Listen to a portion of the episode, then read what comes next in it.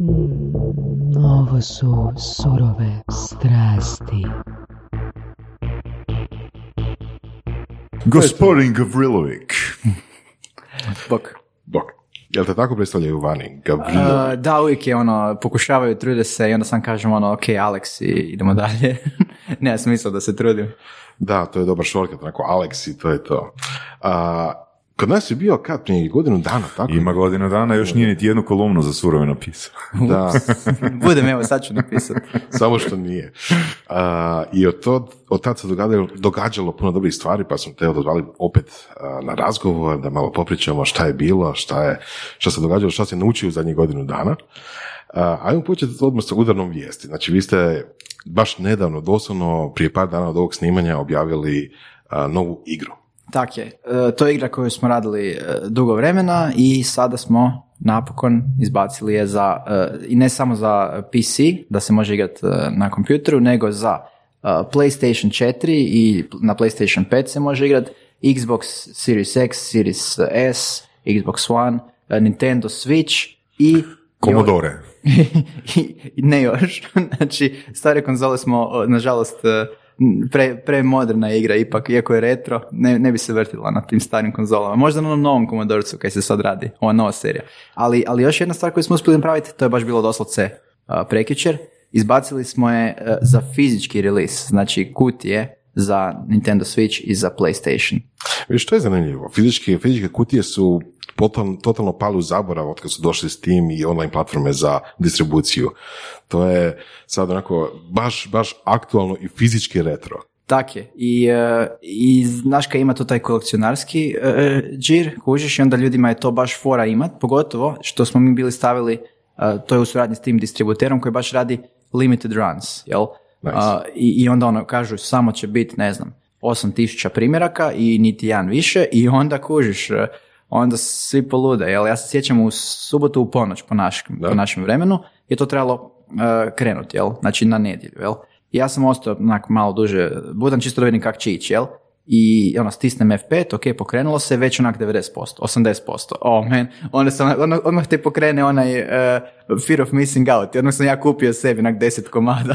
Svoje igre. da, da, za svaki slučaj, ono, kužiš da mogu dijeliti frendovima za rođendan i to. Uh, I niš, kad sam se probudio, naravno sve je otišlo, ali srećom oni su vrlo pametno to smislili, podijelili su ukupan beč u dva dijela i onda, onda kad je bilo, ne znam, 15% kad sam išao spavat, to zapravo bilo 15% od prve polovice, jel? A, i za, ta prva polovica se odmah rasprodala jer su vidjeli ljudi kako brzo ide. A onda druga polovica je išla u nedjelju na večer i ta je zapravo, ta, ta još uvijek možeš čak kupiti, znači sad možeš otići i kupiti, jel?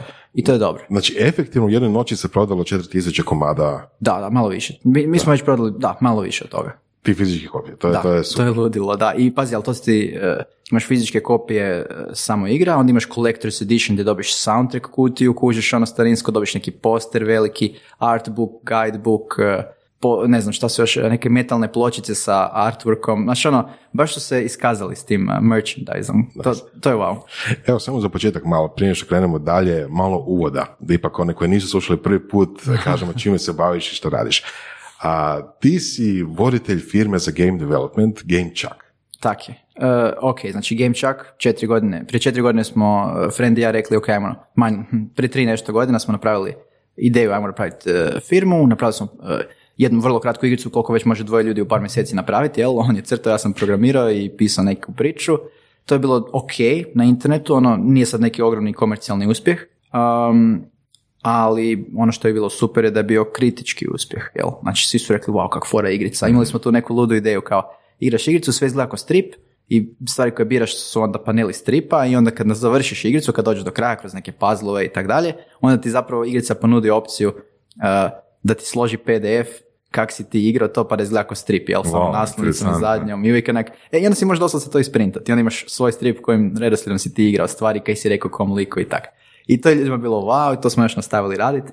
I, i onda smo, uh, onda smo otvorili obrt, gdje smo bili Znači, to ste napravili prije otvaranja obrta. tak je, Ok. i, i onda još ono, Steam ima, stavili smo to na Steam, Steam je ta platforma. Zove se igra? All you can eat. I, radi se o tome da lik živi cijeli svoj život u All You restoranu jer je kupio kupon i to je to, All You neće izlaziti, samo jede, jel? To je, I onda se kao... Taj, Vorac se smije. da, a zaplet priče je bio da, da se restoran zatvara i sad lik mora nakon deset godina što je bio unutra, ono mora napokon u stvarni svijet, on je sad šta sad. Da, mislim, dobra je bila komedija, ljudi, mislim da još uvijek ima, ne znam, 90% pozitivno s timu, to, je- to je fakat ok, jel? I sve moguće nagrade, jel? Evo, da. evo mene ko lajka, ono, koliko je recimo životni vijek takve igrice, ono, A, znaš kaj je stvar? To je nemoguće reći. E, naj, najpopularnija igrica prošle godine Among Us je izašla onak prije ne znam koliko godina, imala je mali spike, ništa se nije dešavalo više, ok, simpa mala igrica, niko, i onda odjednom negdje u 2020. neki streamer je igra i sad je to najpopularnija igrica svih vremena, znaš, ono, jače od, ne znam, Minecrafta, ono, kužiš. Um, znači, jednostavno to je nemoguće reći. E, I mogu ti dati par primjera. da li je Znači, moguće da neka igrica, ne znam, iz 97. godine, ono, u 2021. ono, doživi taj spike? N- jedno ako je na nekoj platformi danas, 90-ih nije bilo tih digitalnih platformi, ali recimo ako neko napravi remastered, izbaci van, da, to ne bi bilo uh, neobično, to se čak i dešava. Ja se sjećam kad smo mi izbacili taj naš All You Can Eat, moja omiljena igrica iz 98. Uh, zove se Grim Fandango, to je jedna avantura, jel? sjećam Um, se. Ona je u biti imala remastered edition na Gogu, baš kad smo mi izašli, jel? I stavili su jeftiniju cijenu, ne znam, 5 dolara, ali da, bio je ogroman hit, jel? Ljudi su rekli, wow, mogu igrati u Full HD-u igricu iz 98. super, i da. Znači, to se može dešavati, ali htio sam reći par, par primjera, znači, par zapravo mogućnosti. Jedna je taj spike i gotovo, jel? To je najčešće, pogotovo kad imaš taj ogroman marketing i onda sve spajkaš na, uh, na release i onda onak malo nešto kapa i to je to. Drugi, puno češće za nas Indije, ti je um, spike i long tail, znači mali spike na početku i onda long tail koji zapravo isto spajka recimo kad imaš neke update-ove, neke um, sale-ove i tak dalje, discounte i tak. E, i, i ono s čemu industrija zapravo čini se teži, to je ovo što uh, se zove uh, game as a service, gdje ti zapravo uh, imaš kontinuirano prihod, tako što zapravo, na primjer, igrica je besplatna ili nešto malo košta, ali ti cijelo vrijeme dodaješ, uh, ne znam, nove regije u Wor- World of Warcraftu, pa onda ljudi opet dolaze igrati, pa kupe i tu regiju, pa onda kupe neki novi mač, ne znam I šta. za to kao novi chapteri, isto je li to taj trend? Ili to, da. Mislim, ima, jako puno ima tih sad financijskih. I meni, meni je recimo fascinantno jedan, to je, to je naša ova eh, za, biznis, Lucija baš eh, pronašla jako puno tih opcija i jedna mi baš zapila za oko. Ekipa na, radi chaptere i prvi chapter stave da košta 5 dolara. Onda izbaci drugi chapter i prvi chapter stave besplatno. I onda hrpa ljudi koji su jedva čekali igrati prvi chapter, ali onak joj ne bi dao lovu, kao ono, to mi je neki ono, ne, ne, neugodno mi je sad dati neku lovu za to, jel? Insecurity neki. E, a onda kažu, ok, pa sad je besplatno. I onda igraju, navuku se i onda kupe drugi. A, al, al neki opet ne, jel? I onda raste, onda treći chapter izbace, drugi stave besplatno. I stalno im raste, Da li onda prvi opet stave na 5 dolara? ne, ne, ne, znači ovi koji su, koji su već besplatno, oni stalno ostaju besplatno, a njima samo raste broj ljudi koji se uključi, zato što eks- ono, eksponencijalno raste broj, znači pazi, kad ti igraš igricu na Steamu, to ti igraš, a svi tvoji friendovi na Steamu vide, ne znam, Voras is playing speed limit, recimo. Znači word of mouth u biti je, je neki, to je taj ishod. Da, to je recimo digitalni word of mouth, Da, da. Uh, to je jako bitno, ja mislim. Jako puno igara, pa i Witcher prvi se prodao čisto zbog word of moutha. On je u Americi bio, to je bilo još nije bilo digitalnih platformi, Mm. to je bilo fizička kopija igre i to su likovi stavljali onako, nisu u Ameri znali šta je neka poljska igra bez veze i stavljali su onak na, u, u tim videotekama i to onak skroz iza, da niko ni ne vidi šta je ovo bez A veze. to je jedna su- od najpoznatijih svjetskih franšiza igara, odnosno serija igara. E sad je, da, ali baš taj word of mouth je bio, da su ljudi dolazili i onako tražili i rekli, e bok, čuo sam za igricu Witcher, di vam je to? I onda onako ovaj lik gleda, nemam pojma di mi je to, ok, na, evo, na, tu, tu je.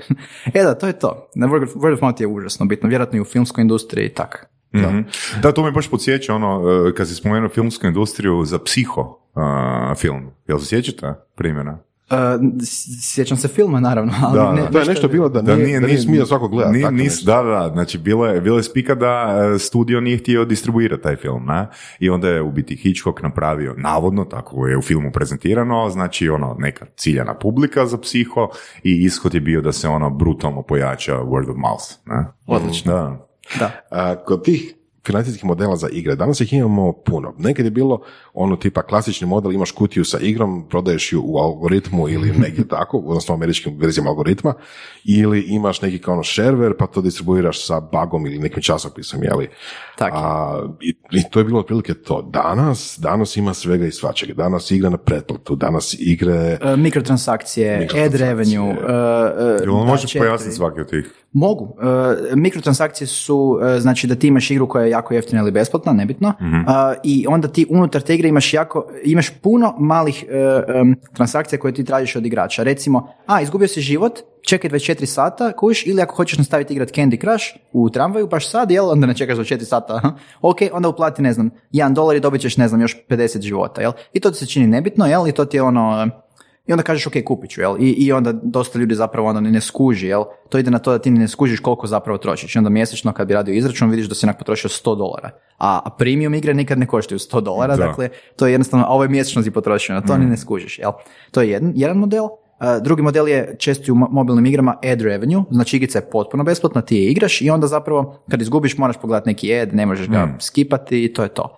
Uh, treći, e sad idemo u moj teritorij. Ja, mi ne radimo mobilne igrice, mi radimo PC, konzole, evo, i tak. Uh, je premium model, znači i, i, i sad jedan mo- model premiuma je da jednostavno platiš igricu i to je to. Drugi model je da imaš, platiš igricu, to je base game i onda imaš DLC-eve, to su kao downloadable content, znači ekspanzije, uh, nešto novo i tak dalje, jel? I postoji to što si rekao, što se tad zvalo i uglavnom uvijek postoji, jel? Samo što je danas to puno manje u, nije toliki trend, demoj, jel? Mi smo isto stavili demo naše igre, to je jednostavno interesantno, to se malo čak i vraća. Sad Steam ima svoj festival svake godine gdje on baš forsira da igre, da, showcase igre koje imaju demo, jel? Um, znači ti odigraš neki f- free mali dio igre i onda ako se ti se svidi kupiš. Postoji i model uh, early access, to je isto jako, jako novo, ajmo reći. To je znači model u kojem ti imaš ne gotovu igru, nego onak polovičnu i ti zapravo skupljaš igrače koji kupuju ju po nekoj nižoj cijeni i onda ti daju neke savjete i ti zapravo skupa s njima developaš i onda kad, svaki put kad je novi update napraviš još novi PR push i dođe ti novih hrpa ljudi, a sve igrica bolje i bolje i bolja i imaš neki uh, uh, ajmo reći, uh, timetable, jel, milestonova, kako ćeš raditi što i onda polagano, postepeno povećavaš cijenu do, do te, ili postepeno ili u jednom trenutku samo kažeš ok, igra je gotova, sad više izlazimo iz early accessa i sad će koštati umjesto 10 dolara 20, na primjer. Eto. A, koji se od tih modela um, pokazao, a postoji neka statistika ono, koji se pokazao ono, za development studije broj 1? Uh, mi smo indie, uh, to je sad dosta teško reći, jel, Z- ali... Ajmo reći da prvo šta je indie. Da, Ono, aha, e, pa mislim, sigurno ne možemo uspoređivati e, ogroman AAA studio koji radi, ne znam, Call of Duty sa recimo našim malim studijom od 10 ljudi. Znači, tu, tu su drugčiji marketing i tako dalje. Ti veliki studiji, koji se, ajmo reći, zovu AAA, um, oni su, uh, njima se očito najbolje pokazao Games as a Service, GAAS. I, I to je znači da ti zapravo imaš uh, igru koja je online, koja jako dugo traje i onda gdje, gdje igrači zapravo ili plaćaju subscription neki mjesečno da ju igraju, ako je to neki MMO ili nešto, ili jednostavno ono, uh, kupuju neke skinove i stvari u igri i tako zapravo. Znači, cilj je da, da jedan igrač nije jedan payment, nego da ti da igrača milkaš cijelo vrijeme. I ti veliki su, znači postoji cijeli ono seminari o tome turning players into payers i tak dalje. Mil, milkač, to mi je onak, ja. Da, E, to su cash cows, jel? I tu su, mislim, ti si... Ima tih termina sto, ono, onda imaš jedan termin, ovaj, kak se zove, oni, postoje... Kako? Wales, Wales, Wales. tako je. Wales, to znači? je- Jedan, e, jedan igrač koji toliko troši da onak e, e, jači od tisuću drugih igrača. Znači igrač otprilike potroši, ne znam, 5 dolara možda dnevno da si kupi neki život ili mjesečno, jel? A onda imaš nekog lika koji je totalno nabrija na igru i potroši, ne znam, desetine tisuća dolara, koji ne znam, možda je menadžer u nekoj firmi, ali to mu je jedin, to mu je sve, to mu je život, jel? Onda ono, kad nije, kad nije menadžer u svojoj firmi, onda je, ne znam, general u EVE Online, jel? I onda mora imati najjače brodove ovo ono i onda troši, on, to mu je hobi. Jel, ko što neko skuplja markice. I to su Wales, kao kitovi, toliko su ogromni i... Možda, možda, možda ovoga bismo mi trebali imati mm, 1000 true whales. To je bilo idealno. Još ako podcast, ako optimiziraš ga na neki način za whale da, morate, morate baciti prvo te mikrotransakcije, kuš ono, a, možeš poslušati, ne znam... Epizodu s Aleksandrom za 16 lipa. Ne, ne, ne, još- pazi ovo, pazi ovo, pazi ovo. Sljedećih 30 sekundi možete poslušati samo ako uplatite, ne znam, ono, jedan dolar. da. Tako bi... Dajemo, dajemo vam besplatno slušanje od 5. do 7. minute i od 48. do 51. Tako, je, sve ostalo trebate platiti. Da, znači, znači to, to je, e, ali zapravo taj cijeli postoji svijet, ajmo reći drugačiji, to je taj, ajmo reći, indis, independent kao svijet koji nije toliko vezan uz te ogromne korporacije, nego su to mali kreativni studiji koji rade igre često i iz ljubavi prema e, žanru. To je kao recimo usporedba hollywoodskog filma i autorskog filma, jel? I, e, i tu smo, reći mi, tu i mi isto ne razmišljamo toliko o tim poslovnim modelima u kontekstu e, kako sad maksimizirati profit od ove igre, da idemo sad onako ono, e, točno izračunati kako, kako, koji je najbolji price point da, da bismo mogli najviše milkati igrače, nego više razmišljamo da to bude ono quality za money, jel? Znači ne želimo sad da, naš, da, da zmilkamo nekog igrača. zašto? E, Zato što ti je to strast, kužiš, to, ti se baviš više iz umjetničkog poriva, kužiš, voliš igre, odrastao si s njima, jel? Ne Pa dobro, ali ne znam, ja sam ono godinama razvio to uvjerenje da, uh, znaš, kak ljudi znaju reći, uh, radi ono što bi radio besplatno. A ja sam razvio ono uvjerenje zadnjih par godina, ako radiš ono što bi radio besplatno, to moraš naplatiti bolje nego svi ostali. Da. Um, znaš Pa, kaj se, znaš ono. kaj se dešava? Dešava se da, da ljudi rade male korake, to je onaj slippery slope, jel? Male korake u smjeru, pa niko se neće ljutiti ako, ako dodam jednu malu mikrotransakciju, jel? Ali to često zna se, zna se dovesti do toga da, ne znam, probudiš se jedan dan za deset godina i odjednom ono, ti si nakon neka bezlična korporacija i uopće ne radiš to što voliš i onak zapiješ se na nekoj konferenciji i pričaš nekim e, likovima, joj kako mi je žao, ja sam uvijek htio raditi Diablo, a sad radim neke ono mobilne igrice. E, to ne želiš da ti se desi, jel? Čekaj, čekaj, čekaj. Ti želiš reći da ovi, recimo, vlasnici velikih studija, velikih korporacija su zapravo uh, nesretni zbog toga. ne znam, ne znam, možda su neki jako sretni. Ovisi što te motivira, jel? Neke ljude motivira raditi uh, kreativne igre i ne zanima ih toliko sad uh, taj, da mijenjaju kreativnu viziju radi financija. A neke opet drugčije. Pa dobro, ali imaš dosta primjera koji su jedno i drugo. I kreativni i, i uspješni, novčano financijski. Da, da, da, da. Pa to, to je cilj i nama, jel? Ali ne pod cijenu kreativnosti. Dobro, da- da li biste vi odabrali biti indie studio za uvijek? Pa za sad nam ide ok. A, teško je procijeniti u kom trenutku indie prestaje i postaje AAA, jel? To je nemoguće skoro. Ima jako velikih izdavača koji si dan danas pričaju da su indie, Na primjer? na primjer Devolver Digital, Raw Fury i oni jesu kao indie, jel? E, ali tu se, tu se vrte, ne znam, stotine miliona, a oni imaju dilove gigantske. E, teško je reći, jel, po čemu si indie, kad si indie, kad nisi. e, to je čisto neka atmosfera, neki dojam. a, a, a ima dio i toga kakve su financijske neke e, Znači, u biti, e, ti studiji i financijski su drugačiji. Znači, nećeš nikad vidjeti da Raw Fury ili Dollar Digital rade, ne znam, e, e, hrpu mikrotransakcija i games as a service. Jednostavno, drugčija je filozofija, jel, stvaranja igara, jel? Ja mislim da je tako u čitavoj kreativnoj industriji, jel? Znači, ja mislim da isto se vidi u filmovima. Nije baš usporedivo Marvelov neki film koji je baš daren u nekom board of directors koji gledaju, aha, mora biti jedan lik ove rase, ove rase, ove nacije i, i recimo neki autorski film. No, to je istina. Mislim, jedan i drugi imaju svoje mjesto pod suncem, imaju festivale koji su posjećeni čisto samo indie filmovima, kao što su posje- kao što ima jel, platformi samo za indie igre, tako da ono, im- ima jedno i drugo. Ali recimo, kada razmišljaš o budućnosti, sad vas je recimo 10, ok, 20, 20. sad vas je 20. Čekaj, ma, ma prije, prije 10 minuta ih je bilo 10. Uh, e, e, znaš kaj je Mislim problem? da sam čuo 10, da. Znači, uh, ima nas, uh, imamo, unutar firme imamo timove, jel? Mhm. I Sad, ok, imamo par ljudi koji ne rade niti u jednom timu, nego recimo na, l- Leteći. rade marketing, biznis uh, i tako, management i tako, ok. Mhm. Ali onda van toga imamo jedan tim koji ajmo reći retro, jel? I Mhm. to je recimo 7-8 ljudi, znači dva, dva ajmo reći pixel artista, dva programera ili tri, ovisi kako se gleda. Um, imamo, uh, onda imamo jedan tim koji, e, znači jedan muzičar, sound designer i tako dalje. Onda imamo jedan tim koji radi drugu igru, jel? Znači ovaj retro tim je napravio sad Speed Limit, koji je upravo sad izašao. A istovremeno imam drugi tim koji radi e, jednu narativnu e, story driven igru kao onak 2D e, e, RPG recimo, avanturu. E, I to su isto, to je recimo četiri crtača i dva programera, pisac, znači takva igra kad je narativna treba pisca, a dok ova recimo retro treba level dizajnera, drugačije, jel? I onda kad se gleda recimo Speed Limit je radilo, ajmo reći ukupno kad se svi zbroje, 10 ljudi, jel? Ali firma je naravno više od 10 ljudi, jel? Da, ali to je super. Mislim, znači, imate studio, firmu, a, radite dvije igre paralelno, ukupno vas je oko 20, a, ok, znači to raste. Znači imate, imate nekakav ono momentum, imate rast. A, kroz neko vrijeme to će možda biti, znači, ono, 50, 100 ljudi. Znači, ono, to poč- počinje biti onako ozbiljna firma, ozbiljan biznis. Jel? Mhm, Teško reći. Znaš kaj, evo, treba, čisto dojam, znači u Hrvatskoj postoji uh, jedna firma koja ima sto i nešto ljudi, jel? Samo jedna, jel? I oni su se prodali za milijardu kuna prošle godine, a, a svi drugi imaju puno, puno manje, jel? A, znači, postoji jednostavno taj neki razumni limit, jel? Dobro, ok, ako budete htjeli, eventualno možda imate prostora za rast, jel? U tom smislu. Da, da, da, da. da, da.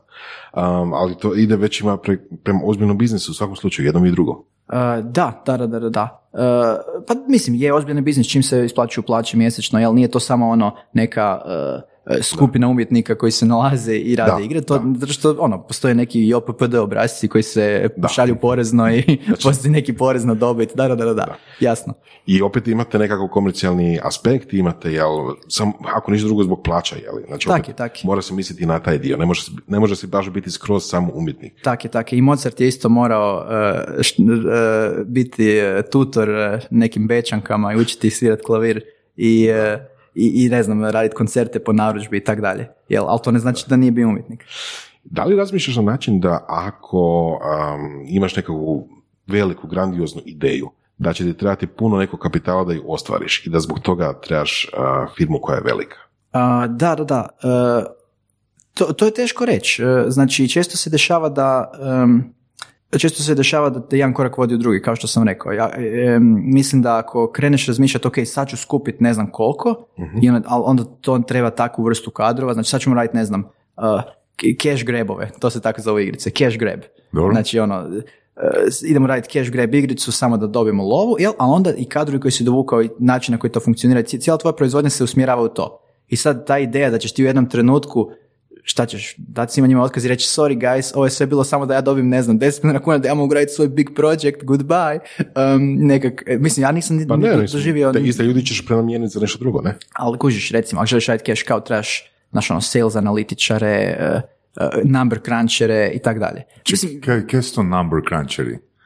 likovi koji sjede cijeli dan na, na, na Excelici i pokušavaju skužiti u kako maksimizirati, ne znam, retenciju igrača, e, kupnju i tak dalje, jel? Jel ima freelancera koji to rade? Pa siguran sam, mislim, to je ono, ne znam, ljudi koji završe ekonomiju i tak dalje, mislim, ove veće ozbiljnije firme imaju hrpu number crunchera, jel? Da, meni je super ta ideja, mislim, da, da imaš ekonomiju unutar sustava, unutar igre ili takve stvari. To mi je jako baš, a, Da. baš fora koncept. Da. Zamisli ti zanimanja. Koliko ćemo mi saznati od Aleksandra danas? Kako se zove number cruncher? A dobro, to je, to je To tako- proizvoljno naziv. Ima i onaj uh, bean counter. To su oni, bean counteri. To bean su kao ovi grah. koji- Bean kao grah, da, braće graha. Jel? To su ovi koji je, e, su zaduženi da prate ko- koji je projekt koliko zaradio, koji je koliko u minusu i onda ono, režu di, di ne valja, jel rade izvještaj i tak. Brinu se za pare. To nisu službeni nazivi, to jasno. Jel? jel vaša firma ima CFO-a? E, Chief Financial Officer, ja mislim da. bi to trebao biti ja. Mislim, premali smo da imamo. e, To, to mislim sam ja, vjerojatno. Ok, ok, dobro, može. Znaš ono kad su još te male firme ono, Da. i kad sam rekao 20 nisam mislio svih 20 su full time, jel, mislim 15, 16 je full time, jel, Ok, ajmo ovako. Um, koliko po pojedinim, recimo, djelatnostima imate ljudi? Programera, dizajnera, odnosno grafičara, Mhm. a, storytellera, audio, onako, Ok, po postocima, recimo. Otprilike, uh, 5-6 programera, samo jedan pisac, dvoje ljudi za sound and music, što je neobično. Um, E, je li to puno ili malo? Zašto neobično? Neobično zato što obično imaš nula. Jel? Obično indie studio nekog plati sa strane da složi muzu i to je to. Ok. Jel? Ali mi baš pokušavamo se baš fokusirati da nam i muza bude bitna i dobra u igrama. Ok. I recimo ovaj soundtrack je isto ono, koji je još evo, fizičko izdanje soundtracka, jel, koji je onako posuda odlično ocijenjen i tako. To, to mislim diže vrijednost, ali je neka dugoročna spika, jel? Um, ok. Uh, što, š- uh, onda recimo 5-6 artista, jel? I uh, što nam fali? I onda još nekoliko ljudi, tipa dvoje, troje ljudi koji nisu, koji su više na marketing PR management, jel? Je li bilo fair reći, recimo, da je to oko otprilike trećina programera, trećina artista i trećina Sve ostalo. sve ostalo? Moguće. I da. CFO. I CFO kao jedan. Da, da, da, može. Da, da, mislim, evo, fakat ne znam da li je to vrijedno, ono, nešto što bi Bora saznalo, ali mene fakat zanima kak izgleda dan jednog artista ili kak izgleda dan ovoga osobe koja radi na Miozi. Da, znači, e, e, pa e, zapravo Akademija dranskih sad radi posebni smjer studijski, skupa sa još do- dosta drugih fakseva sa ferom i tak dalje, Cool. baš za video igre i njih to naravno zanima, zato kaj eto žele znati šta će učiti te ljude i onda smo e, u ra- suradnji s njima radili e, job shadowing, gdje ti nama dolaze profesori i to baš žele znati, jel? I onda oni stoje, gledaju, em, mislim da će i danas doći neko sa dizajna, i, I ono, kao pitaju pitanja i žele vidjeti kako izgleda jedan dan. I sad ću vam ja ukratko reći. Znači, dan izgleda da čovjek dođe ujutro na posao, jel? I e, Uzme olovku, uzme olovku na onom tabletu ogromnom, jel, i krene crtati, jel, ili ako je od doma zbog korone, onda doma to radi, jel. Pisac drugčije, jel, on, on uključi notepad i počne pisati, jel.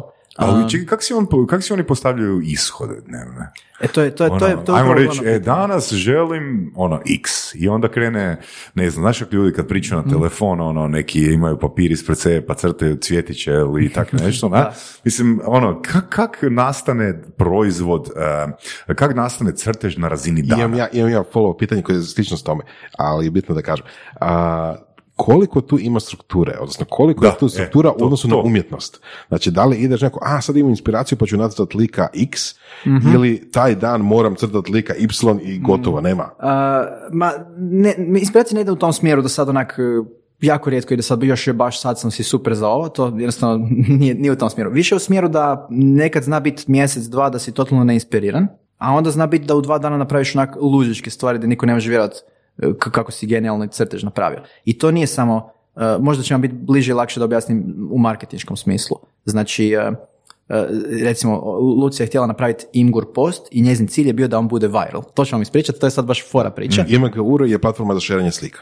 Tak je, poznata ljudi često znaju na taj Imgur i tak dalje, ili Reddit i tak dalje. Jel? I ona je provela, ne znam, 20 sati da, da smisli onak savršeni ono viralni Imgur post, jel?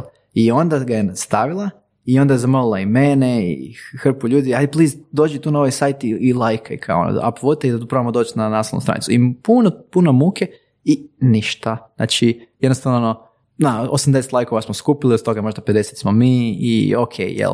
E, onda, ok, bezbedira se i par dana poslije samo onak na Imgoru, kad već imamo taj account i to sve, kad izašla igrica, sam za Kelly onak trailer od igre i napiše doslovce dve rečenice, nul, nula truda, ono, it happened, we finally released our game, dvotočka trailer. I to u roku od pol sata, tisuću upvotova na naslovnoj stranici Imgura, na dos, doslovno na imgur.com, ono, doslovce smo prvi, ono, jel? Uh, i ja ne znam, 60 tisuća viewova, on- onda se nažalost srušio taj Imgur, zato što se njima to često zna desiti, ono da im se cijeli sustav sruši, jel, tipa jednom mjesečno, i onda, ali kasnije smo onda nastavili s tim tempom i tak. Znači, e, slično je isto sa artom i sa programiranjem i sa apsolutno svakom djelatnošću. Znači, ne, nekad te pukne inspiracija, nekad te pukne sreća, nekad te pukne, um, nekad ne možeš raditi više od nekoliko sati jer nemaš e, uopće ono, Znaš, ono, možeš, ali nije poanta na, natucati još sto linija teksta. Kužim, um, ono koje bi mene interesiralo je kako ili da li je uopće moguće mjeriti produktivnost u vašem studiju? E, to je isto veliko i teško pitanje kojim se bavimo. Možeš mjeriti što se radi, Mhm. Ali e, i možeš onda mjeriti produktivnost u tom smislu, jel? Možeš imati gantogram i onda svaki dan i to znamo raditi, jel? Kad, kad imamo neki rok pa onda ok, svaki dan, čisto da znamo koliko ćemo fullat taj rok, jel? A, ok, ono, ok, dobar dan, dobro jutro, ok, kaj, ti- kaj, kaj radiš, kaj si jučer radio iksić, aha, ok, moramo ovo pomaknuti malo dalje, ok, dobro, ali e, šta nam znači da mi sad smo e, rekli da će nam trebati tjedan dana za mehaniku, napravimo tjedan dana mehaniku, ne znam, skakanja, ali onak, nije zabavna. Damo 10 igrača, damo 10 frendova, ona nije zabavna. Nije, nije to klasični software development, nije to klasični, um, to, tu ima taj jedan feeling, jel? Znači, možeš izračunati koliko programeru treba da napravi skok, gravitaciju, gameplay, ovo ono. Ali, ali ako to nije fan, onda treba potrošiti još vremena na to i točka, jel?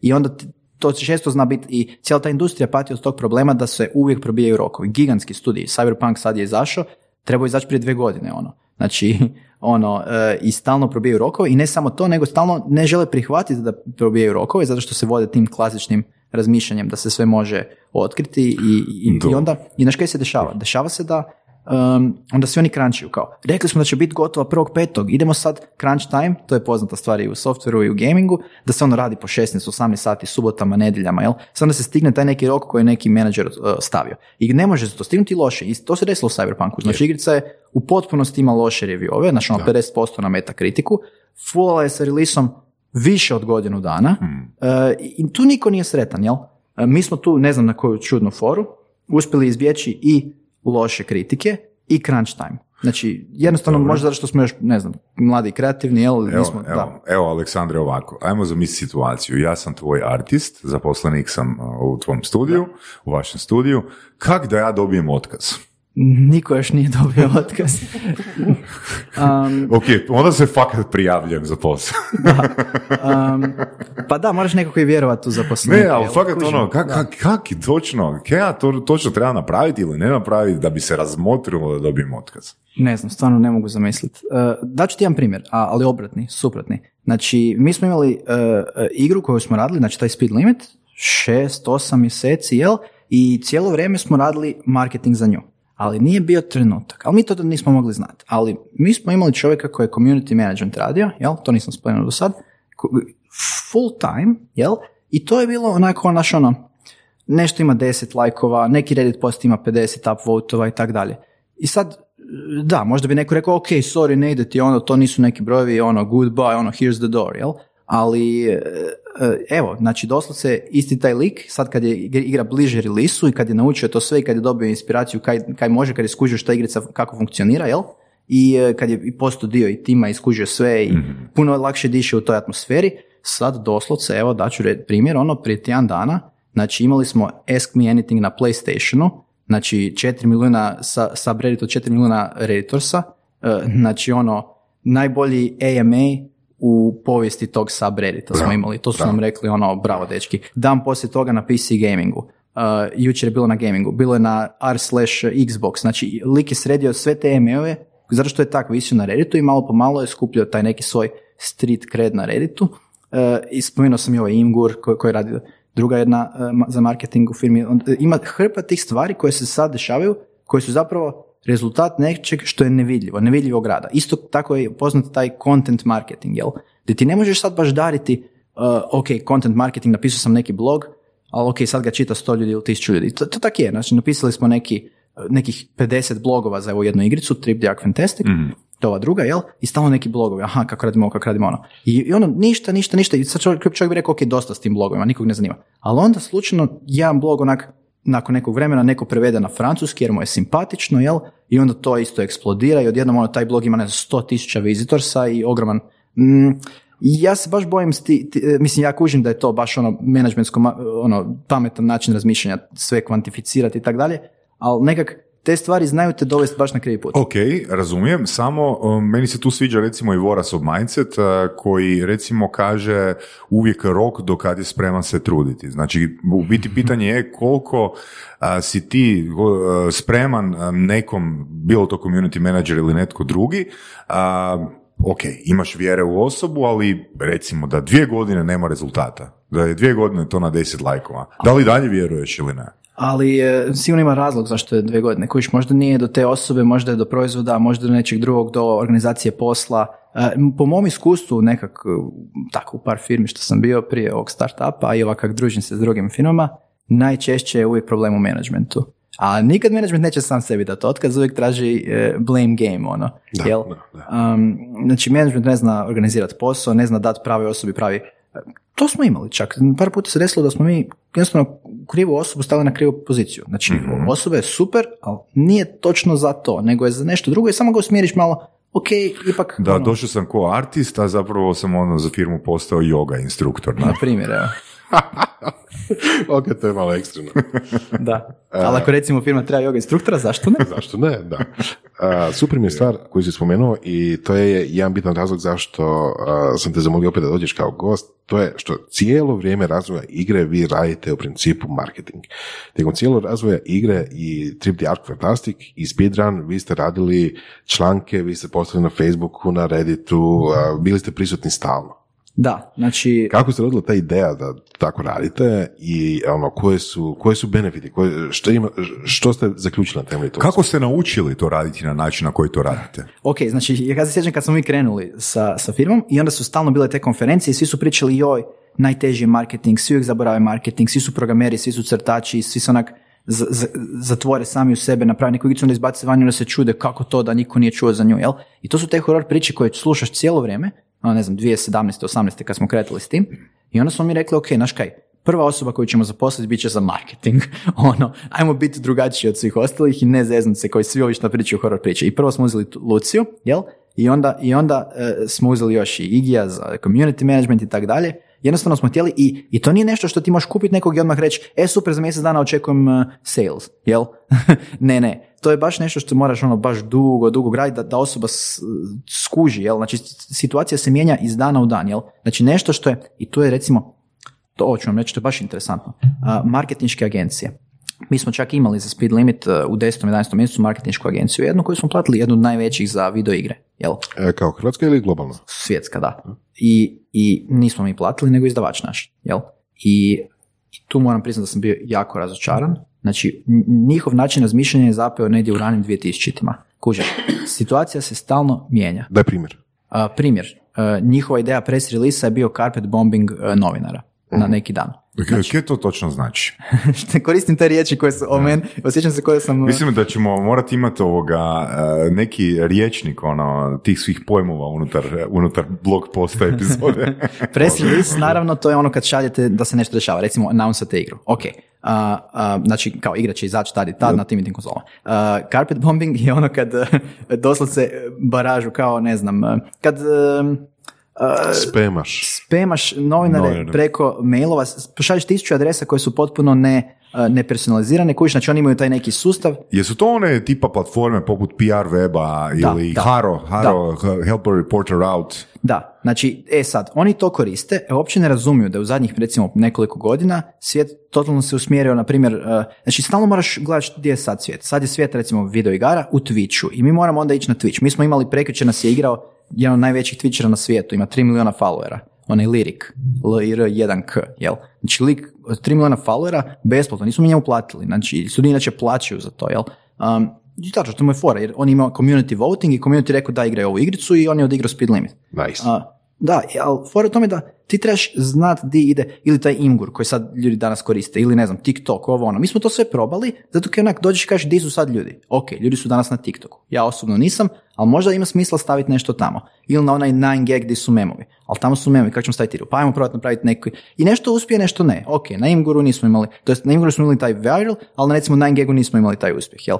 E, ali ok, trebaš probati te stvari, trebaš osjetiti di ide industrija, di ide taj marketing i taj Ne ono, ja imam marketinšku agenciju, naplatit ću ti ogromne pare i poslat ću PR stvari i to je to. To je baš onak, nije, nije dobro. oni vjerojatno to rade po procedurama, ono kao što Da. rade i za sve, ali e, to je to. Znači, da li to znači da prije e, tog iskustva niste imali marketinšku agenciju, da li marketinška agencija zapravo nikad nije bila opcija, da li bi za e, takve studije e, zapravo trebala postojati in-house osoba, jer nitko drugi Da. ne razumije Da. Taj mindset osim in-house osoba. Tako je, i niko ne razumije igru. I mene je tako začudilo kad sam skužio ti likovi nisu ni igrali igru, ali ne bi me smjelo začuditi jer to je najčešće tak. S kim god da sam tak radio, znači ono, nekom daješ lovu, neko želi da ti, ne znam, marketa igru i tak dalje, čast izuzecima, ali ljudi uopće neće ni odigrati igru. Uopće onak, kako onda uopće možeš razumjeti šta? Da, da. A recimo, evo, copywriteri vanjski. Da ne, A, pa ja bi Ili- stvarno sve, sve in-house, jer m, mislim, može, može neki vanjski copywriter smisliti dobro za tu igru, ali recimo, ja bi definitivno više vjerovao čovjeku koji je dve godine pričao sa našim communityjem dok se developala igra, što oni vole, što oni žele, nego neko koji je dobio taj zadatak i to će napraviti u jedno poslije podne. Kužim, da, jer to je zapravo ono to pitanje da li je tu možda uloga copywritera da prevede na jezik konzumera, ali zapravo m, ono što sam do sad čuo od tebe, svi zapravo pričate tim istim čudnim jezikom, ne? I razumijete te pojmove, tako da zapravo ne, ne treba vam copywriter. Ne? Da, em, Ali opet je to puno drugih stvari, puno marketinga, puno materijala koji se trebaju napisati, Ja bi za- nacrtati Da. čak. Ja bi zadao copywriteru, napravi mi takav copy da, da skupim u 24 sata tisuću whale-ova. da. I, i, i znaš kaj je stvar? Kad ti pričaš s tim marketingašima, Niko ne želi dati takve, e, znači, e, ta velika agencija je došla i rekla, gle, imat ćete, ne znam, od našeg tog press releasa 10.000 viš listova, jel to je ono kao kad ljudi Da. kažu kupit ću, javite mi, jel? Ali niko od njih neće dat low na stol, kao ako ne bude vraćamo novac. Ne, ne, ne, to je sve, budući da cijela ta stvar jasno da ne funkcionira, onda oni zapravo svi idu na, u smjeru da pričaju ti lijepe priče i onda Intangible benefits. ne? Intangible benefits. A, a, a te- mislim, na kraju jedina stvar koja je tangible je koliko imaš novaca na računu i da li si bankrotirao ili nisi. Tak da, Da. E, a to je zajednički rad. Znači, igra može biti loša, super marketana i opet nije dobar ono, miks. Može biti odlična igra, ali loše marketana, opet nije dobar miks. Um, jednostavno cijeli tim, znači i programeri, crtači, i marketingaši, svi, svi, svi zajedno su u istoj gabuli, jel? Svi smo zeznuli, znači cijela firma će bankrotirati ako jedan od njih nije dobar. Tako da, e, jel tak? I onda zapravo, ono, nikom nije u interesu da, kao što si ti prije pet minuta rekao, nikad ne dobije otkaz i kao ono, kao nešto crtaju. Um, da, to je to. Je to. Spomenuo si već par puta a, koliko traje razvojni ciklus jedne igre. Spomenuo si dvije godine. Spomenuo si koliko se radili speedrune. mm Mhm. Speed limit, speed limit. pardon. A, deset mjeseci, osam mjeseci, koliko si rekao.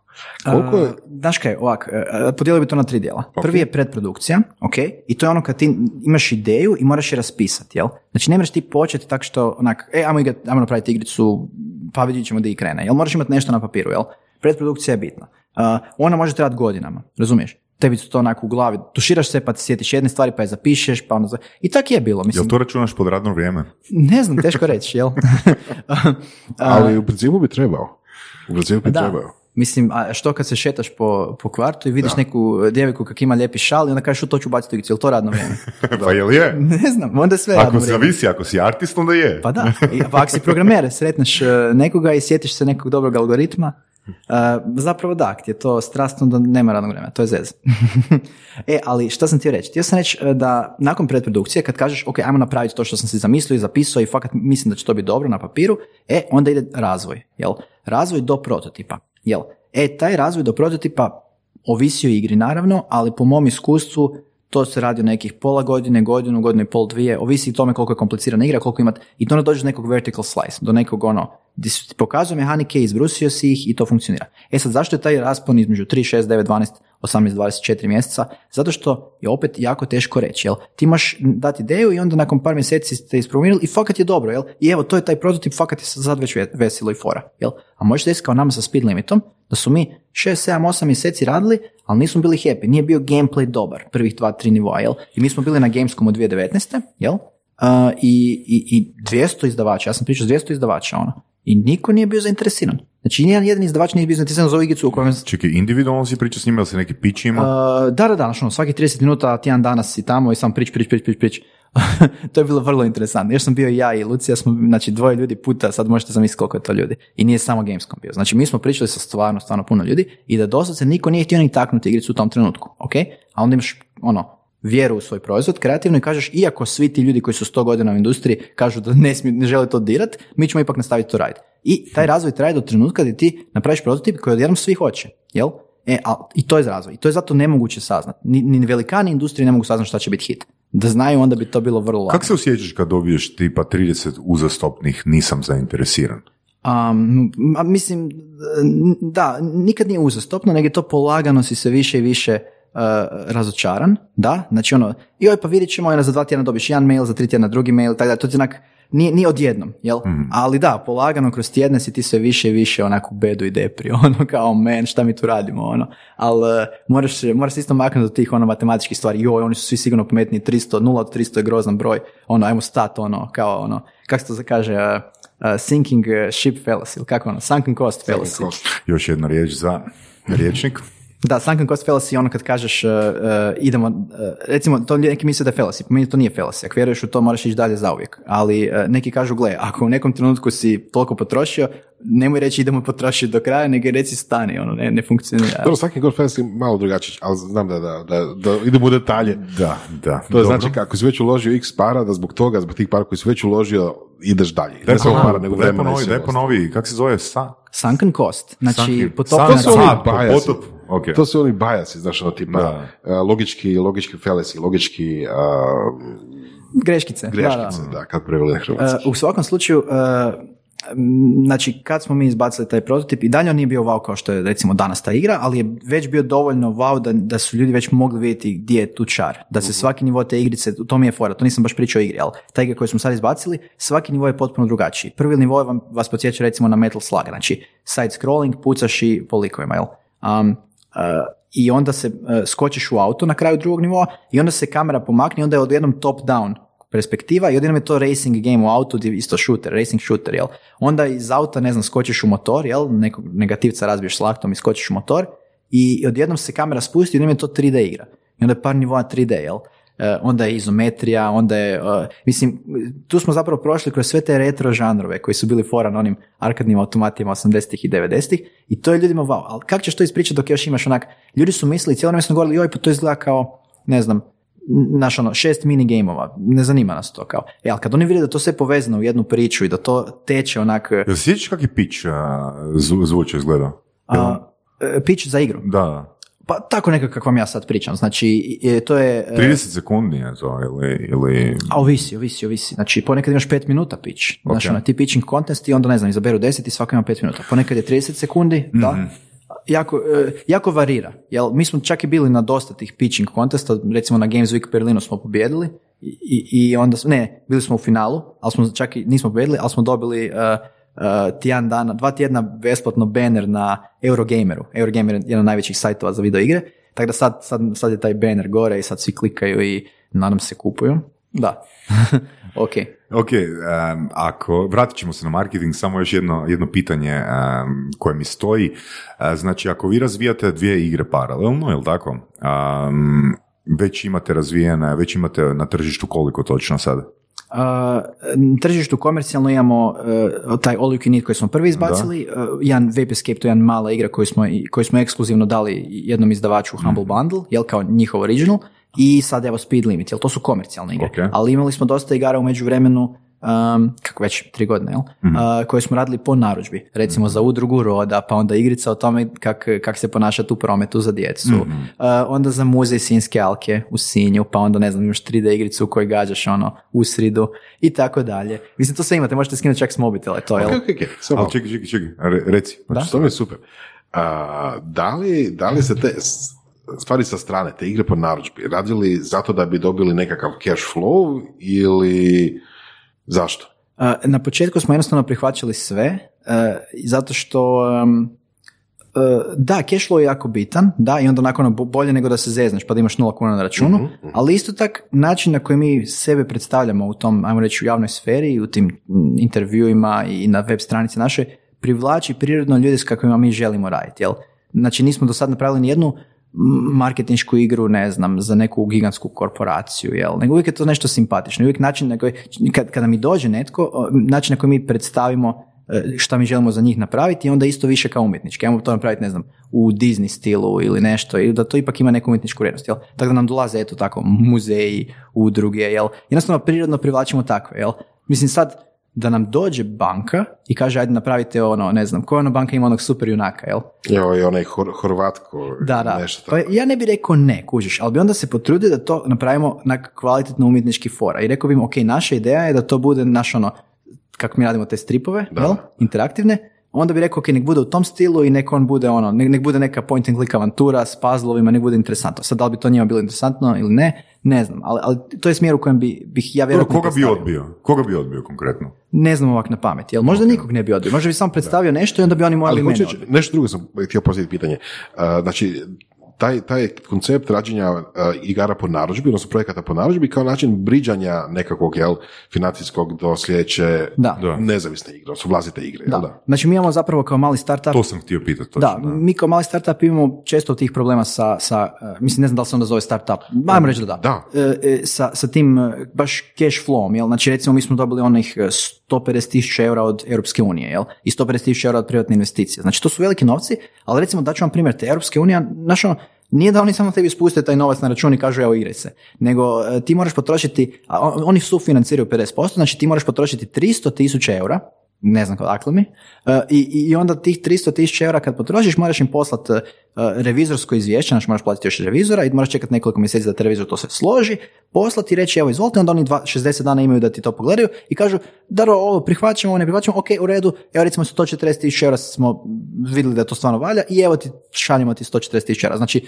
Znači, koliko ti moraš zapravo imati novaca da bi ti dobio tih 150? Jel, ok, moraš imati otprilike 400 tisuća eura, mm. kužiš, e, to ti je najveći problem, a da ne pričam o bankama. Znači, banke, kad ti, ja, ja dođem i kažem, ok, IT industrija velika raste, gaming industrija velika raste, mi osobno, evo, ugovor u kojem najveća, druga najveća svjetska demokracija, ono, nakon Indije, mi kaže da će mi poslati 150 tisuća eura, evo, samo čekaju novac, ono, hoćete li mi, molim vas, briđati ovaj novac, banko A, B, C, D.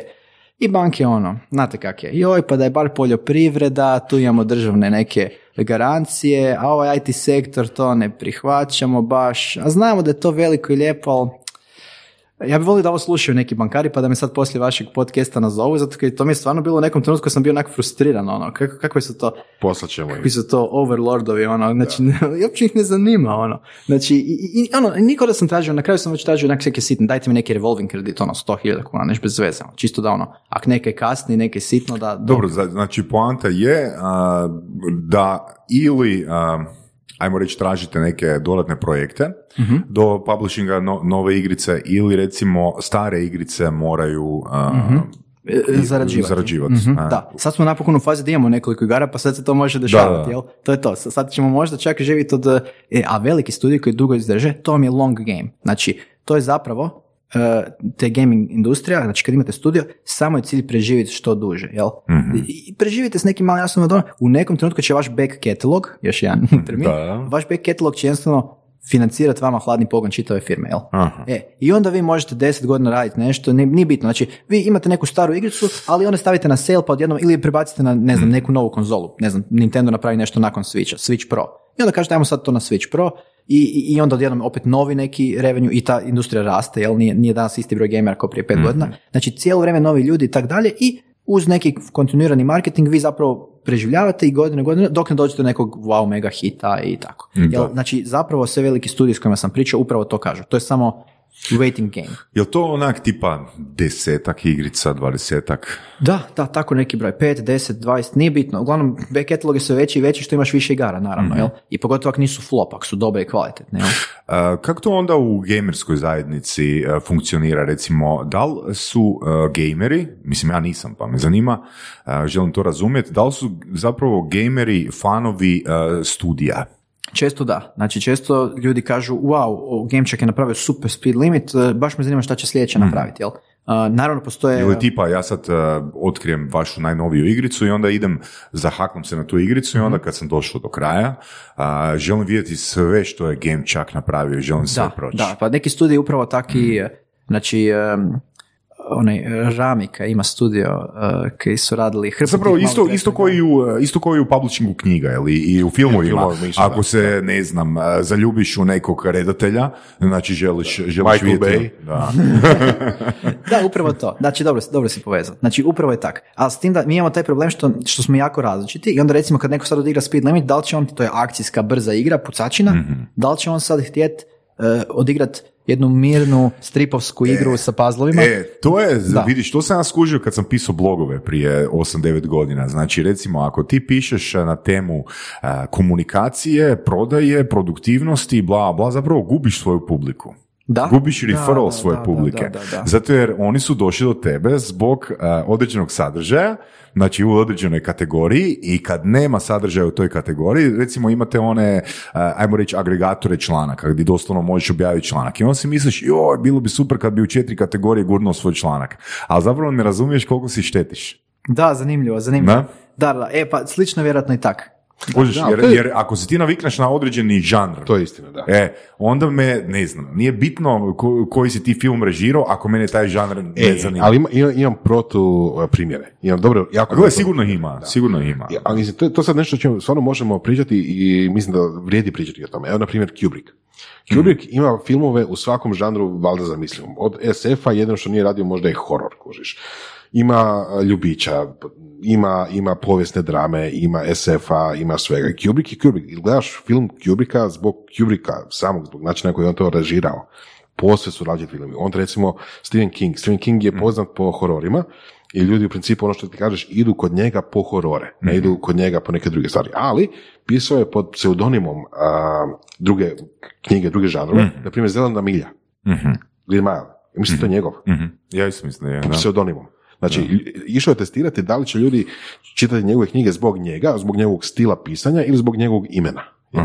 Ispalo da svejedno zna pisati u drugim žanrovima. Dobro, ok, s tim da ne znamo pozadinu toga. Ipak je on ime koje je rekao nekom publisheru da piše pod pseudonimom i taj, Dobro, i taj istina. publisher je investirao xy milijona nečega i koristio svoje distribucijske Istina, kanale, bla bla. Istina. Ali mislim da je tema koju vrijedi, vrijedi stvarno uh, pričati. Da, li, Ne, da li ne, mislim, nije, nije, nije sporno to uh, kako se ponašati uh, kad imaš brand. Kad imaš brand, ono, doslovno možeš kje god hoćeš, ono, staviti svoje ime na parfem ili na, ne znam, teniski reket, makar nikad nisi udario lopticu. Ali u početku, znači dok imaš ono 3-4 igrice, uh, to je samo pitanje. Znači, Da, prije nego da. si napisao prvih deset knjiga, prije nego si je Stephen King postao Stephen King, da li treba ono uh, brljati između hororca, uh, romantičnog, ne znam, ili, ili filmova, pardon, knjiga sa motivima vampira, ono, znaš, prije bih rekao da prvih deset knjiga da izgradiš svoju reputaciju, da izgradiš svoj brand, treba biti unutar žanra, da su knjige jedna između drugih referral. Ne? Ok, da, Da. to, to, to ima smisla. Da, u tom slučaju to je recimo nešto što, što će nama možda ispast malo čudnije, jel? Neko je došao zbog retroakcije i onda gleda ove druge story-driven narativne priče, a, kad će vam sljedeća akcija, dečki? Mislim, to je ok, onda ćemo, napravit ćemo još neku akciju. Da. Ok. Uh, Trip the Ark Fantastic je jedan veliki projekt, koliko vidim, sa puno ljudi, sa puno priče, sa puno, pa puno i hajpa, ja bih rekao. Sad si već stvorio dosta hajpa sa tom Da. igrom, jel da? Uh, znači, da, to mi je baš drago da se hajpa o tome, da stalno, stalno neki blogovi, stalno nešto. Um, uh, ajde da ga ukratko samo uh, pičam uh, vašim gledateljima, znači slušateljima. Um, Trip Ark Fantastic je basna, znači video igra basna, slično kao recimo životinjska farma ili uh, takve, takve jel, uh, knjige i crtići, gdje ti zapravo uh, uzimaš ulogu jednog ježa, koji se zove Charles i koji je znanstvenik u životinskom carstvu. Životinsko carstvo je carstvo, znači monarhija, u recimo na primjer 19. stoljeću, znači dešava se neka industrijska revolucija, životinje više ono, već imaju neke ono parne strojeve i tako dalje i u, u tom cijelom svijetu um, car se boji, to jest kralj se boji za, kralj je naravno lav, uh, se, se boji za, uh, um, zbog reformi, jel? zato što je jako puno životinja već priča o pr- promjeni sustava demokraciju, u anarhiju i tako dalje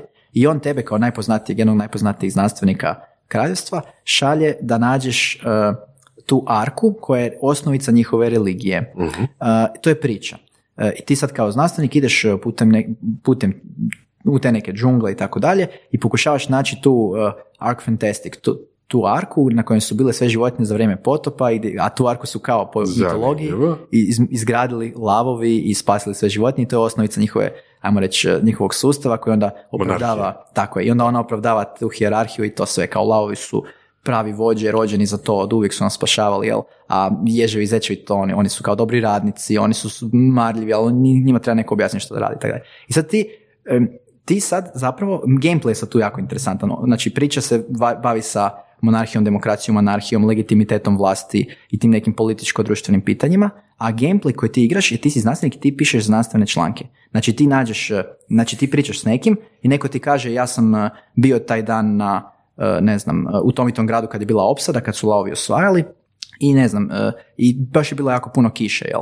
I onda ne znam, pročitaš u knjizi i kaže aha, uh, weather report uh, tog i tog dana, da, bilo je nevjerojatno puno kiše. I onda arhitektonski gledaš taj grad, aha, kad je kiša, onda nema, uh, onda potpuno je poplavljen ovaj um, uh, no, kanalizacija, jel? I onda ne možeš ući. I onda sad ti to sve poklikaš, ubaciš si u neki svoj report, te sve kluove koje si našao, jel?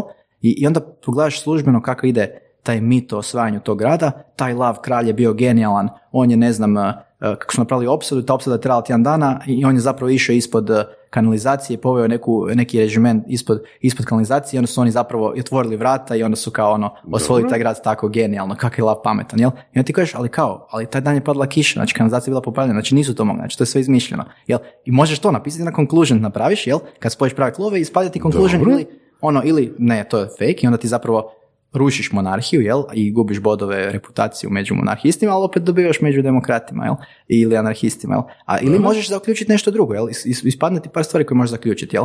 Možeš recimo maknut klu ovaj, iz knjige i onda zaključiš, ma ovaj čovjek je star, više se ne sjeća, jel padala kiša, jel. Aha. A nisam našao nikakvim knjigama ništa, kužiš. Znači ti se možeš igrat malo i onda imaš taj peer review. Znači, kao što prava znanost funkcionira preko peer reviewa, tak i ovo. Ti to objaviš u nekim životinskim novinama, jel? I onda drugi znanstvenici, neki ono Dabar, Jazavac i tak dalje, onda pišu o tebi. Joj, Charles opet to monarhističko pseto piše sve za kralja. Ili, ili, i- ono kao, opet je zaboravio pod navodnicima dodati iz te i te knjige taj taj dokaz kao da mi ne znamo da on to namjerno radi i tako dalje. Um, tako da, i, a sad ti zapravo, onda, onda to igra, jel?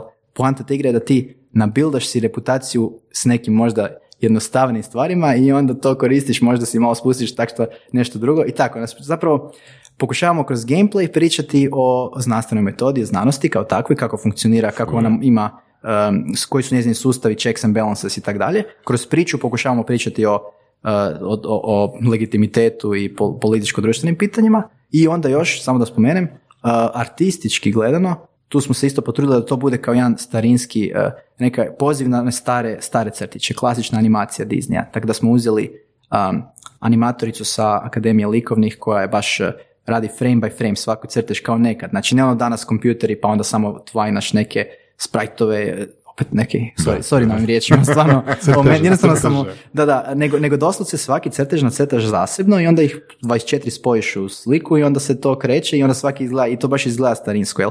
Onda recimo, to sam pričao baš eh, prije, prije nego što smo krenuli eh, snimat, em, crtači su nam, eh, imamo crtače pozadina i, i koncept artiste koji su iz eh, nekadašnjeg Zagreb filma, Croatia filma, uh, koji su radili recimo, kad nam, ova, eh, Sanja koja nam radi pozadine je radila uh, Štegrta Hlapića pozadine, jel? Znači kad pogledate taj crtić, piše scenografija Sanja uh, Kolej. Uh, Zlatko Druško je radio um, Leteće medvjediće, jel? I tako, znači Super. to je jako interesantno, jel? Um, Jesu oni najsenioritetniji u vašoj firmi? a mislim da da, da, da, da. O, o- oni i onda nakon njih, e, da, nakon njih jedna malo duža pauza, pa su onda, ne znam, par ljudi od 40, to su investitori, dva, dva suvlasnika koji su investirali u ranoj fazi u firmu, a, i onda još jedna duga pauza, pa su onda ljudi od 30 godina. Evo, to je to. Uh, Trip Down from Fantastic kao prvo uh, hype, ok. Ta igra je već prije izlaska, ne znam u kojoj ste fazi, to ćemo isto malo pričati kasnije, već pobrala nekakve dobre kritike. Da, kako je to moguće? Pa Da, da, da. vidio sam članke Da, da, Chelsea da. i ti članke Da, da, i tako. I, a, znači imate povijest toga da ste radili igre koje dobiju dosta dobre reviewove. Znači ovaj... Um, uh, sorry, pizzerija, kako se zove igra? All you can eat. All you can eat, uh, onda imali ste speed limit, opet i Da, sad imate... Vape Escape je bio između, Da. i sad evo Trip Jack Fantastic će biti, bit će još nešto sigurno. Znači imate povijest rađenja igara koji imaju full dobre nekakve reviewe, full dobro su primljeni. Ok, Da. Death Fantastic, ok, još nije izašao, tako će izaći, ali već unaprijed ima dobre nekakve kritike. Da, ima goodwill, to se Ima zove goodwill. goodwill. Tak je, da, da, da. Ok. Um, ovako kad pričaš o, o tom, o toj igri, zvuči iskreno komplicirano. Da, znači tu može sto stvari poći po krivu, jel? Znači, e, i polazi po krivu. I zato ti razvoj, recimo, te igre, Dobro? e, mi, još nismo, još, mi još nemamo demo s kojim smo sretni, znači prototip. E, mi smo dobili tu europsku lovu za taj projekt baš ono, ne znam, 2019. Jel? A još prije toga smo godinama smišljali, kao što sam pričao, predprodukciju, ono, jok, pa bilo bi lijepo, ono. E, a, dakle, i još uvijek nismo sretni, jer tisuću stvari je tu teško. Znači, ti radiš mehaniku koju niko nikad prije nije probao napraviti. E, imaš te visoke ideale da želiš da to izgleda onak predivno u Disney stilu, ovo ono. Onda još, evo, nisam ni spomenuo tisuću stvari. Recimo, glazba. Želimo da glazba bude da imaš light motive. Pa kad jedan pri, priča s drugim likom i oni pričaju o monarhiji, onda u glazbi se čuje tema monarhije, motiv monarhije. Onda, ne znam, pričaš s nekim drugim likom o monarhiji isto, onda u njegovom tonalitetu tog lika koji ima svoju glazbu, čuješ opet taj u tom trenutku, mislim, to je prekomplicirano uopće za napraviti i sad naravno, mi se tu sve dublje i dublje ukopavamo i želimo napraviti neki onaj wow masterpiece i to traje i traje. Koliko onak e, gamera je uopće svjesno takvih detalja? Ma, imaš, imaš... Je li to da. onak, e, fakat je art i radite to zbog sebe? Jer vi to primjećujete, vidite i čujete, i osjećate. Za Speed Limit je super primjer. Znači, tu je Kolar, to je njegov brain, brainchild, njegov baby. Uh, taj Speed Limit je od mog suvlasnika glavna ideja, kao on želi napraviti taj love letter starim arkadama. Jel? I onda on baš onako um, jako išao u te detalje, tipa helikopter, onda mora se, ne znam, kad ti pucaš u tom helikopteru koji se vidi iz daljine, jer je to izometrija neka, želi da se onaj vrti onaj uh, um, strojnica od helikoptera. Ili kad imaš avion, znači kad se avioni kreću, on je htio baš onak doslovce kako avioni stvarno funkcioniraju, koji onaj hatch se diže u kom trenutku kad on skreće lijevo ili desno, A. ako ubrzavaju usporava, da li se onaj Uh, znate Kleps, što mislim? E, klepsovi, da, da, da, e, kako se ponašaju, znači da se to točno ispremira da to tako izgleda u stvarnosti.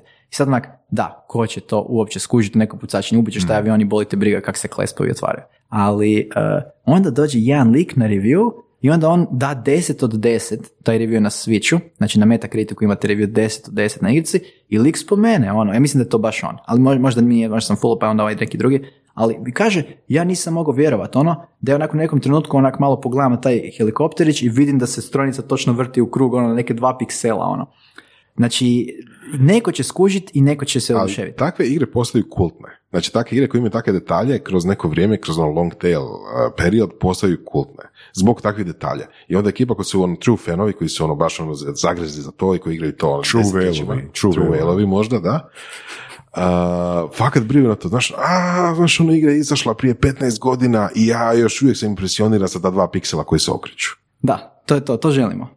Mislim, to, onda, onda si to gradi i brand firme, da se ti uvijek radi. Znači, i onda to je to. Znači, svi već očekuju da će sljedeće biti super, jel? Samo ne smije ti se desiti CD Projekt Red, jel? Da. Znači, ono, Witcher 3 je wow, jer očekujemo Cyberpunk i sad su oni izgubili sav taj goodwill, jel? Kako će ga vratiti, ne znam. Ali uglavnom, to je, to je riskantno, naravno, da.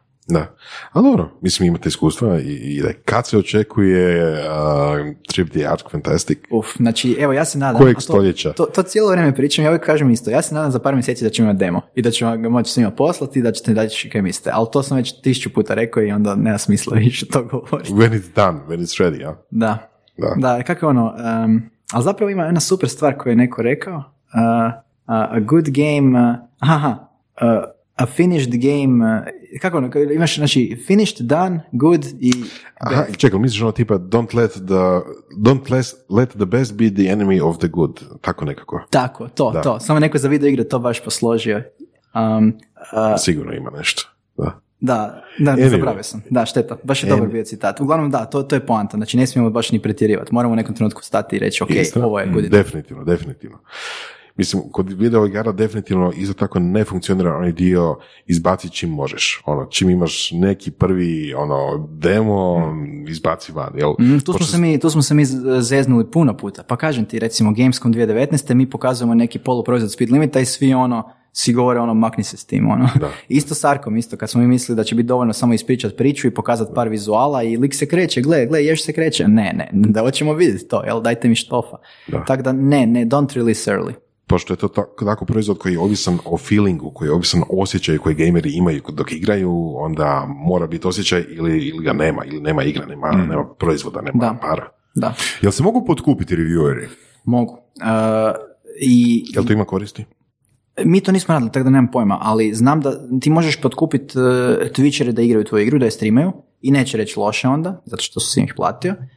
Um, možeš uh, platiti, da, možeš to raditi, ali imam feeling da to, uh, review nije tu da, da, da zezne čovjeka da kupi igru, jer na Steamu ti jednostavno ako ti se ne sviđa igra refundaš ju, jel? Naša igrica zapravo, taj speed limit, on, ti ga pređeš u manje od dva sata, jel? Ako si ok, ako si dobar, jel?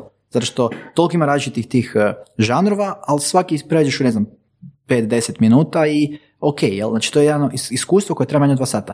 Na Steamu, ti ako igraš igricu manje od dva sata i ako ti se nije svidjela, znači on je završio igru. On može jednostavno refundat čisto iz ono, tako, da dobije natrag 10 dolara, jel?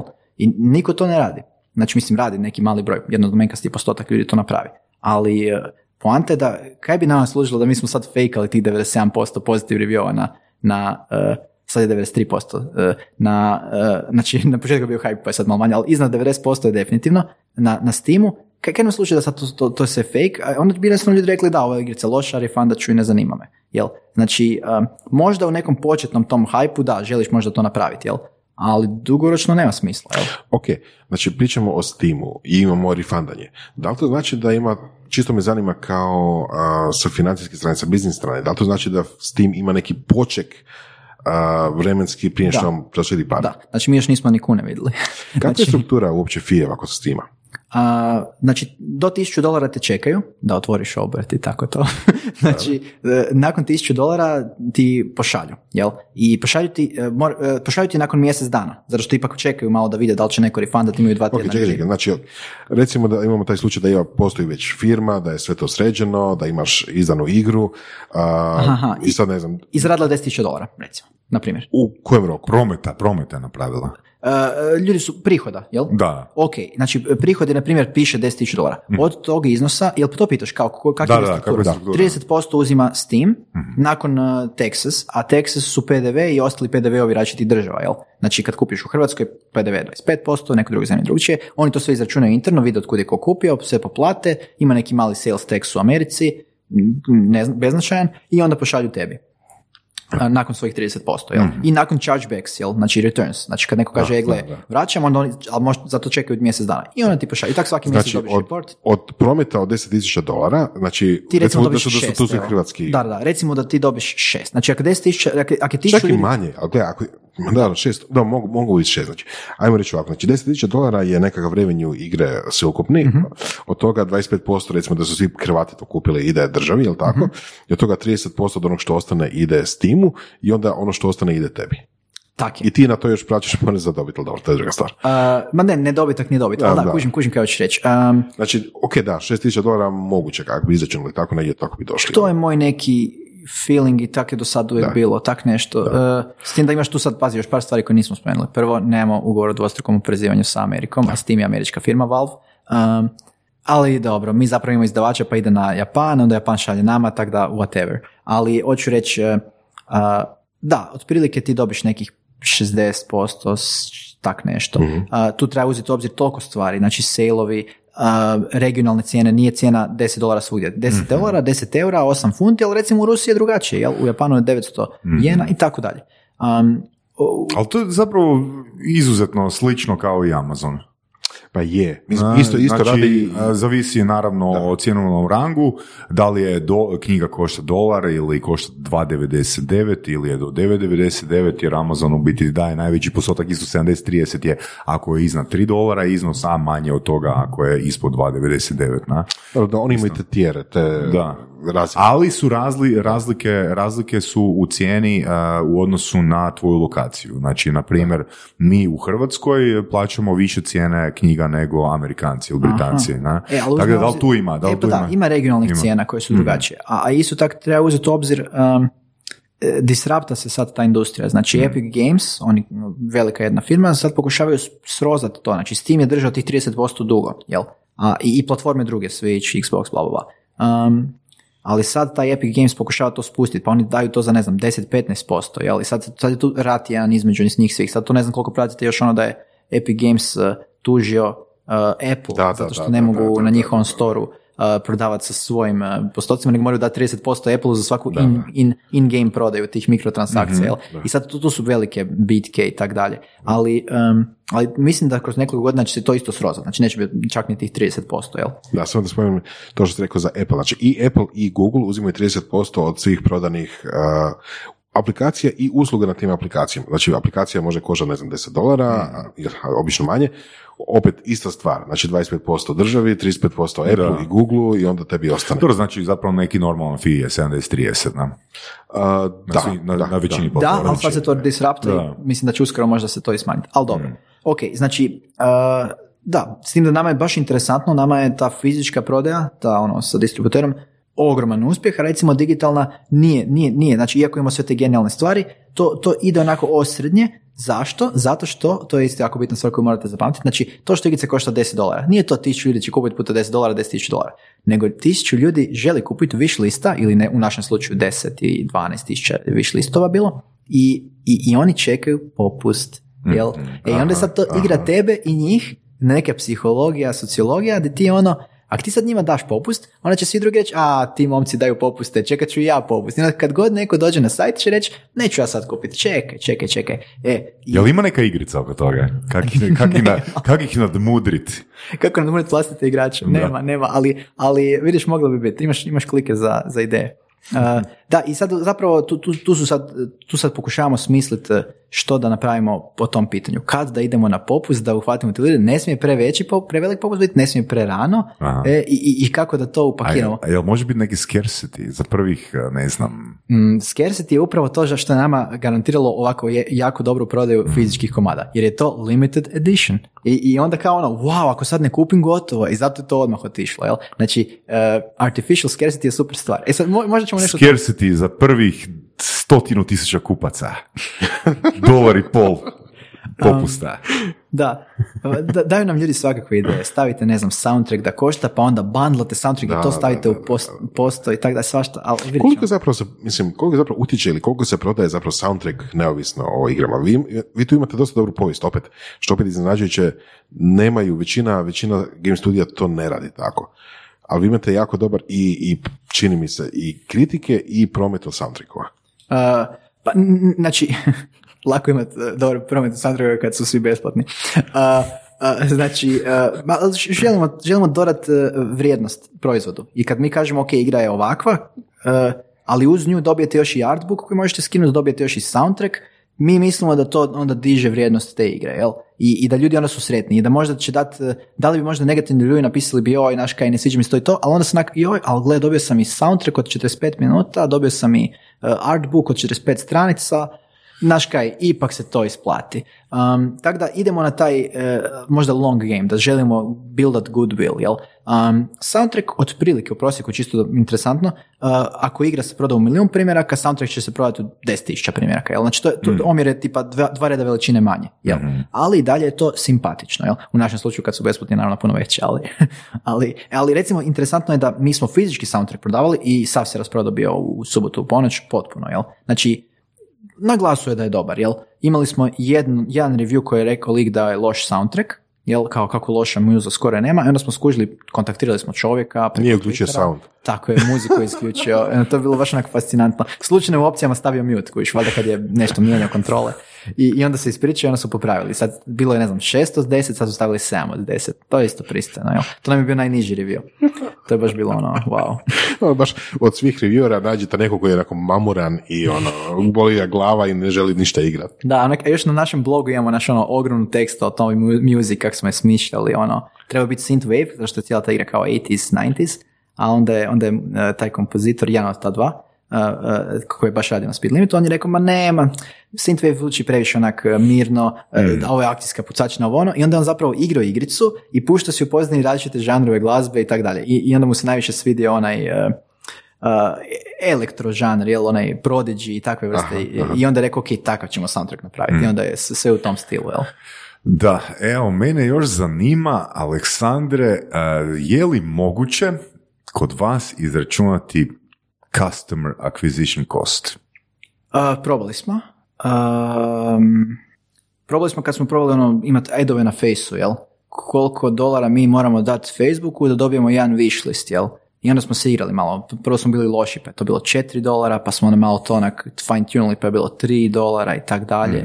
Ali nekak, eh, evo ne znam, odustali smo skroz od Dobro, ali siguran sam da, da veliki ono studio, tisuću eh, plus developera, ono, takav pogon sigurno ima neki Sigurno. od do Sigurno. customer acquisition cost, ne? Nažalost ne znam to. E, mislim da se tu radi tipa dolar dva po wishlistu, na primjer, kuš, koje se onda u nekom trenutku konverta u sales. I Jel ima, to, imate statistiku ono kol- koliko viš, wish listova se konvertira u sales? tek je tjedan dana prošlo, to, to se Mhm. mora gledati kroz šest mjeseci, jel? U prosjeku na Steamu ti je recimo oko 20%, jel? To je neki njihov 18,5%. Znači recimo desetak dolara. Znači tu smo na nuli. E, znači, Ako, e, je, ali ako to- igrica ne, ne, desno. E, e, ne, ne, ok, sorry. To, to su wishlisti koje se konvertiraju u sales, ali zaboraviš, kad neko kupi igru i igre, onda svi njegovi friendovi vide your friend on Steam is playing na na na tako da zapravo, zapravo je jedan na jedan.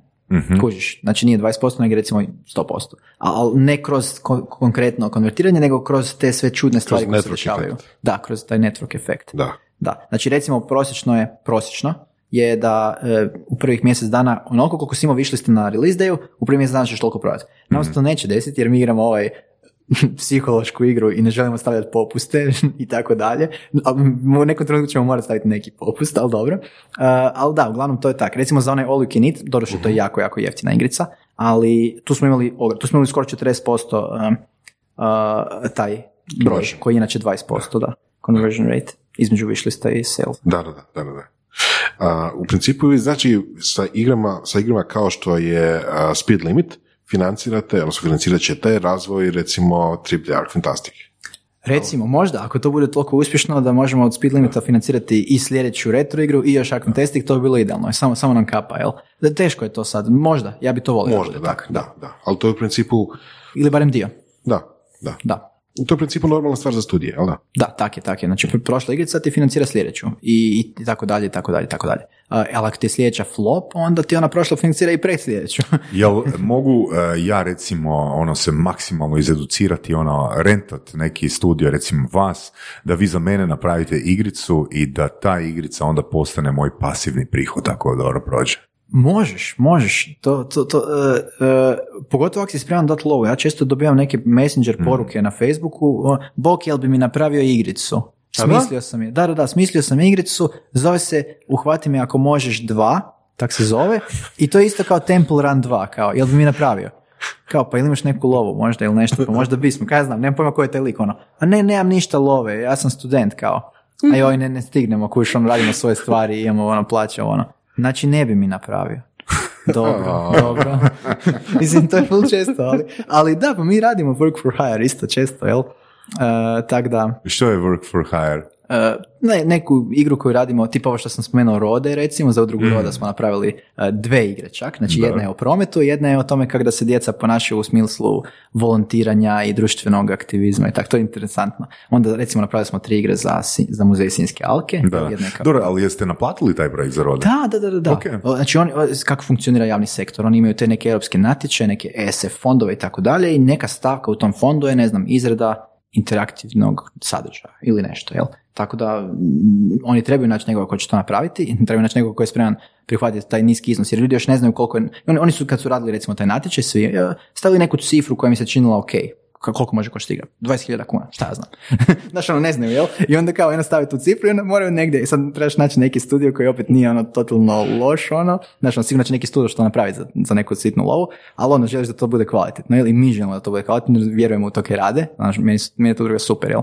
jel? A, i to je sad, ali to je zapravo i stvar edukacije, jel? Ti moraš educirati sve te e, dionike javnog sektora i reći im, gledajte, prestanite stavljati te sitne cifre, zato koji vam niko neće to raditi, bit će bez veze, svi će biti nesretni. Znači, ćete nekog ko će napraviti kviz vam, koji neće raditi, Znaš ono, da. Kad smo kod cijene izrade igara, a, mislim da je bio Red, De- Red Dead Redemption 2 350 milijuna dolara, tako negdje. Wow. cca. Mm, wow. I da je pola, 50% od toga išlo u marketing. Wow. Uh, ne bi me čudilo, to isto u filmovima, isto uvijek pola ide u marketing. Mi smo imali zero budget marketing, ali ok, moraš računati cijene ljudi. Da, Da, da, da, da. da, da, da, ok. Um, da, teško je, wow, pola. Da, uh, možda veliki studiji tak i trebaju. Jednostavno, to je ono, Ali to je, e, Roy, to je, to je customer acquisition cost, znači tipa on mora uložiti 150 milijuna dolara u marketing da bi dobio, ne znam, e, u revenue 400 ili, ili Da. koliko god. Koliko su, recimo, e, mislim da sam davno sam gledao neki dokumentarac za zapravo 5% e, hollywoodskih filmova na razini godine uspije i pokrije gubitak onih 95% e, uh, da, video igre, koji su podbacili. Kak- kakav je omjer kod video igara? Uh, čuo sam da 4% studija videoigara uopće uh, završi development cycle i izbaci igru. 4%. 4% od svih studija dovrši igru i izbaci je. Znači to je toliko teško već. I onda od njih e, jako malo ima revenue, ali ovisi, znači ono, ti uvijek možeš onda smanjiti skroz kosti i ono baciti se sa 15 ljudi u studiju na tri Jednog. čovjeka u studiju, jednog čovjeka u studiju ili ako ti bude ogroman uspjeh skočiti na 30 ljudi u studiju. Um, e, znači, da, teško onda reći kak si propao, jel brand nikad ne propada, jel imamo jako puno studija i u Hrvatskoj koji su jednostavno u nekom trenutku imali grozan neuspjeh, jel, i onda su totalno se srozali, ali onda su našli neku investiciju i onda su odjednom sad su ono najveći, jel. Um, I, i tako, tako to zapravo brand nikad ne umire, jel? Osim ako možda firma bankrotira, ali i onda kao brand nije bitno, otvoriš novu firmu i imaš isti brand. Eto, ajmo uzeti ono za primjer, nećemo reći GameChuck, ali neki studio je napravio super popularnu igricu, bla, bla, Dobro. ali onak pred propasti, ono jednostavno onak... Da, sljedeći ne može- mjesec nemamo za plaće, nemamo za the end, the end. Ali i dalje ima neki od, ka znam, nekih 5000 dolara mjesečno. Ali ja to mogu prebaciti ako sam vlasnik te firme, ali ja to mogu prebaciti na svoj fizički račun. Uh, pa dobit, možeš, možeš recimo, možeš, uh, možeš dati otkaz Pa svima. ono damo otkaz svima, da. da, daš otkaz svima. E, i, i znaš kaj je najgore od svega? A? Mislim najgore, ili najbolje, kaj ja znam. Uh, ima studija koji tako funkcioniraju. Znači, izmuzu mlade ljude koji žele raditi u kreativnoj industriji. Mhm. Dve godine ljudi ono, rade stalno, stalno, onak full, ono, da, daju sve od sebe za, za tu igru. I onda kad igraca izađe van, svi ti ljudi, uh, ono, dobiju otkaz, jel? I ovaj core team od uh, par frendova, oni, oni onda super žive od ovog, kupe si nove Da. aute, ovo ono, i onda polako kad, kad odluče, aj, ajmo dvojku napraviti, jel? I onda opet zaposle Pa neke dobro, nove jel, jel bismo rekli da je to nešto loše?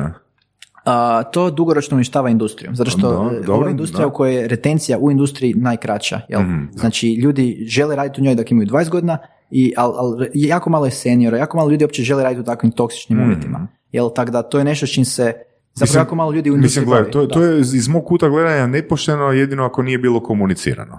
A, Znači, ako ti komuniciraš ono, trebam te na dvije godine, znači za taj, Da, taj da. projekt i ono, moj cilj je taj i taj, onda je to pošteno. A ako Da. ti jednostavno ono, iskoristiš ljude na bazi dvije godine Da. dok ne dođeš do uspješnog projekta i odrežiš ih, e, E da, a je iskorištavanje je tu, naš ono, recimo, ka- kako definirati iskorištavanje, jel? Mm. Znači, ako je on dao sve od sebe, radio 16 sati dnevno, protivno svim mogućim zakonima o radu, ako, ako nije imao, uh, ako, ako imao plaću ko- ko- koju nije da toliko vrijedi, ne vrijedi puno više na tržištu, ali, ali je za ljubav prema tom studiju, Mm. da, dao je sebe u taj studio i onda na kraju ne, ne da ne dobije postotak od prodaje, nego dobije otkaz, ono. koliko su česti postoci od prodaje zaposlenicima? Najboljima česti. Znači, naj, čest- Najboljima, najboljim zaposlenicima je često to nešto. što ali kako ćeš e, od, ocijeniti ko je najbolji kad e, je teško kvantificirati? Ja osobno to ne znam kako bi ocijenio, mi, mi dijelimo svima jednako. Mhm. znači, ali... Znači svi dobivaju. Da, da, da, svi dob- ili svi gube. Ako, ako, ili svi gube? Da, da. Što to znači? Da se smanjuju plaće ako ih se podbaci? E, nego se ne dižu, recimo. znači, teško, O, teško puno smo izgubili. Um, Imamo isto ili bolje? Da, ali... Ali gle, da. imaš taj moment da ljudi mogu otići u drugu firmu, imati... jel, Pa da, to je bilo u biti sljedeće, sljedeće, pi- to je bilo sljedeće pitanje. A, zapravo koliko je lako ili teško doći, evo, stvarno da dođe do toga da igrica, ne znam kakav uspjeh, ono, deset puta veći nego što sanjate ostvari, um, kako ćete doći do, do novih ljudi? A, e, to je, znači, branding. Jel? Znači, kako ti predstavljaš svoju firmu da ljudi, mi, mi do sad nikad nismo imali problema. Ima jako puno firmi koji imaju problema i stalno prave oglase e, i, i, i sponzoriraju te oglase posvuda, da traže dobre programere, ono, pogotovo ako je to neki senior programer gdje ćeš ga naći. Mi se oglašavamo na način da, da mi radimo to što radimo, mi takvi jesmo i, i neke ljude prirodno to privlači. I neki od njih su seniori, neki od njih su juniori, nebitno, ali neki ljude baš privlači biti u takvoj atmosferi. O, u atmosferi o kakvoj ja sad pričam već sad vremena, jel? Znači ono, da, da razumijemo da, da, da je jako teško ono pratiti uh, produktivnost stalno i tak dalje. Dobro, ali baš da do- dođe do potrebe za trostrukim povećanjem. U, to bi bilo teško, to bi bilo jako teško. Ali mislim da bi nam i tu pomogao više branding nego, ali ok, ako radi se o tome da imamo novaca, onda isto i novac pomaže isto. Ali, e, da, to, to, je često studijama problem. Znači, mi zapravo imamo manjak kadra u ovoj industriji. jel? Znači, e, pogotovo seniorskog, jer jednostavno ono, mlada industrija, nije gaming nešto ono što postoji sto godina. Um, ali eto, sad se to i mijenja. Znači, sad imaš akademiju koja Da, će otvoriti je i imaš i ovaj pismo, inkubator u Novskoj koji stvara svake godine nove generacije, ljudi koji znaju programirati i raditi igrice i crtati ih i tako. Ok. I gdje se točno trenutno Hrvatska nalazi na eh, gaming mapi svijeta? Hrvatska, ja mislim da full dobro funkcionira. E, mislim da smo, mislim da se, e, sad ću vam samo ispričati, možda neko ko sluša ne zna, ali u 2020. je bilo akvizicija nekoliko. Uh, Crow Team, koji je radio Serious Sam i Talos Principle, a, njih je akvizirao Devolver Digital, taj američki big indie developer, uh, publisher. Um, uh, Nanobit ima tu poznatu milijardersku akviziciju, jel, od uh, Šveđana. Um, Rusi su kupili Katea Games, uh, Playrix, um, i tako dalje, i tako dalje. Znači, uh, o- ono, mislim da smo u spotlightu, jel? Nismo možda Poljska, ali ajmo reći da smo broj dva. I pogotovo zato što je država sad počela... Broj dva u Europi? Možda, teško je reći. E, e, recimo, Pa, neko nas... Moguće je zapravo. E, Znaš kaj, e, recimo Engleska ima odlične neke e, porezne Engleska ima odlične porezne olakšice za video igre i tako dalje i sad Engleska jako dobro to je odradila u tom kontekstu jel? i Njemačka ima neke koprodukcijske um, e, fondove i tako dalje i trude se jel ali čini se da je naša država za jednu malu državicu od 4 milijuna stanovnika fakat e, e, igra onak među najboljima. Sad, sad će uskoro biti i, i taj jedan ogroman natječaj koji, koji će se otvoriti i svake godine Ministarstvo kulture daje jedan mali natječaj, Havc će uskoro početi davati novce isto za video igre kao što je davao prije za filmove uh, i tako dalje, tako dalje. Znači, mislim da ta, ta sinergija toga da imamo super kadrove, super akvizicije, super je dokazano da naši ljudi rade dobre igre i onda, i onda još kada tu država se Znači, imamo brand, imat ćemo brand, mislim da da.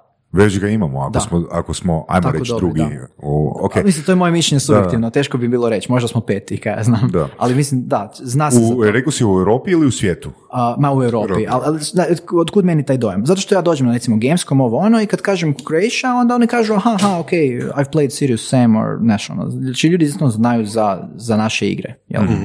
A Za koliko novca biste prodali firmu? Koliko posto firme? Sve. Cijelu, sto posto ne bi exitao, pa to mi je ljubav, to mi je život. Ono. Znači sad se bavim s tim. Exitao bi za nula kad mi to postane dosadno. Um, ali već jesmo e, prodali postotak firme e, privatnim investitorima i to još davno, dok još nismo imali ništa osim dobre volje. Jel? I ti koji su nam pomogli ne samo slovom, koja je bitna naravno, nego i s ludim savjetima. To je ekipa koja baš ima firme Kako ste našli takvu ekipu? na Reboot Developu. to je neko onaj, u Dubrovniku onaj sajam za video igrice svake godine, osim nažalost ove.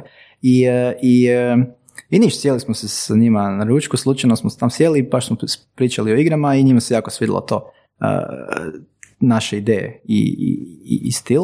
I onda smo, i onda smo e, pokrenuli, jel? Ali mislim, to je trajalo neko vrijeme razgovaranja i tako dalje. Prvo smo imali obrt pa smo još sami, ali onda kad smo krenuli s njima smo otvorili naravno firmu kako spada i, i, i tako, jel? Um, tako da nismo mi protiv toga da sad ono nije to my baby forever, neće nekad prodati postotak, jel? To je normalan dio tog kapitalizma, jel? Um, ali tu treba isto pažljiv biti, jel? Ne smiješ prodati dio firme i onda neko totalno ima drugčiju ideju, drugčije zamišlja to sve što ti gradiš, jel? Ne, to je opasno, jel? Da. Ali recimo neki manji postotak koji je onak, ajmo reći, kako se kaže, bezopasan, zašto ne? Znači, firma je u Hrvatskoj, jel da? Da, da, hrvatska firma, da. Deo, jel? A šta misliš o tome da pređete u, ne znam, Irsku, Ameriku? Ma ne. A mislim, čekaj, pa znači nama dolazi, znači ovaj kompozitor drugi kojeg nisam spomenuo, on je došao iz Manchestera. Ovaj senior programer nam je došao iz Brisela. Znači, zašto bi mi išli tamo kad oni dolaze ovdje? E, ovdje imamo super potporu, kažem, upravo sad da Ministarstvo kulture, Havc, e, sve se otvara. Mi smo tu u Ziceru, e, u, u, u Velesajmu, ono, znači, dok nismo imali niš, oni su nam sredili uredski prostor, networking, e, sve što nam treba. Ne- Nema, znači, zašto bi sad otišao negdje da nemam pojma, ne, nema nikakvog smisla, znači sve ovdje za nas savršeno. Super. I to se skupa gradi brand, gradi brand eh, Hrvatske kao neki game industry friendly zemlje, jel tako? Gradi brand firmama koje tako nastanu i ono, dobro je. Kao što je Bangalore brand za uh, call centre, tako nek Zagreb bude brand za game dev stu- studije. Ja sam za. To je Ja? to. Jel moguće to? Mora bi usporediti Bangalore, ali ja sam slažem se, može. Odlično. Puno hvala na dolasku. Hvala vama, ovo je bilo super. Hvala tebi, Dođite, puno je na doći ću ja opet, ovo je već drugi put, e, sad ispričavam se što nisam napisao nikakav blog, ovaj put sad kad imamo iskustvo napisat ćemo blog o e, game development marketingu, može Mislim, tako? je Deal, man, deal, Evo, da, super, super. E, Svaki čas. I pozovite me opet za godinu dana, bit će još zanimljivih stvari. Super. Da, puno hvala. Slušali ste podcast Surove strasti, broj jedan audio podcast u regiji. Ako vam se sviđa, lajkajte. Ako se slažete sa gostom, komentirajte ili ako se ne slažete, pogledajte našu ponudu obrazovnog sadržaja na academy.surovestrasti.com. Komentirajte, lajkajte i nada sve šerajte tako da i drugi ljudi mogu saznati za surove strasti. Čujemo se i do slušanja.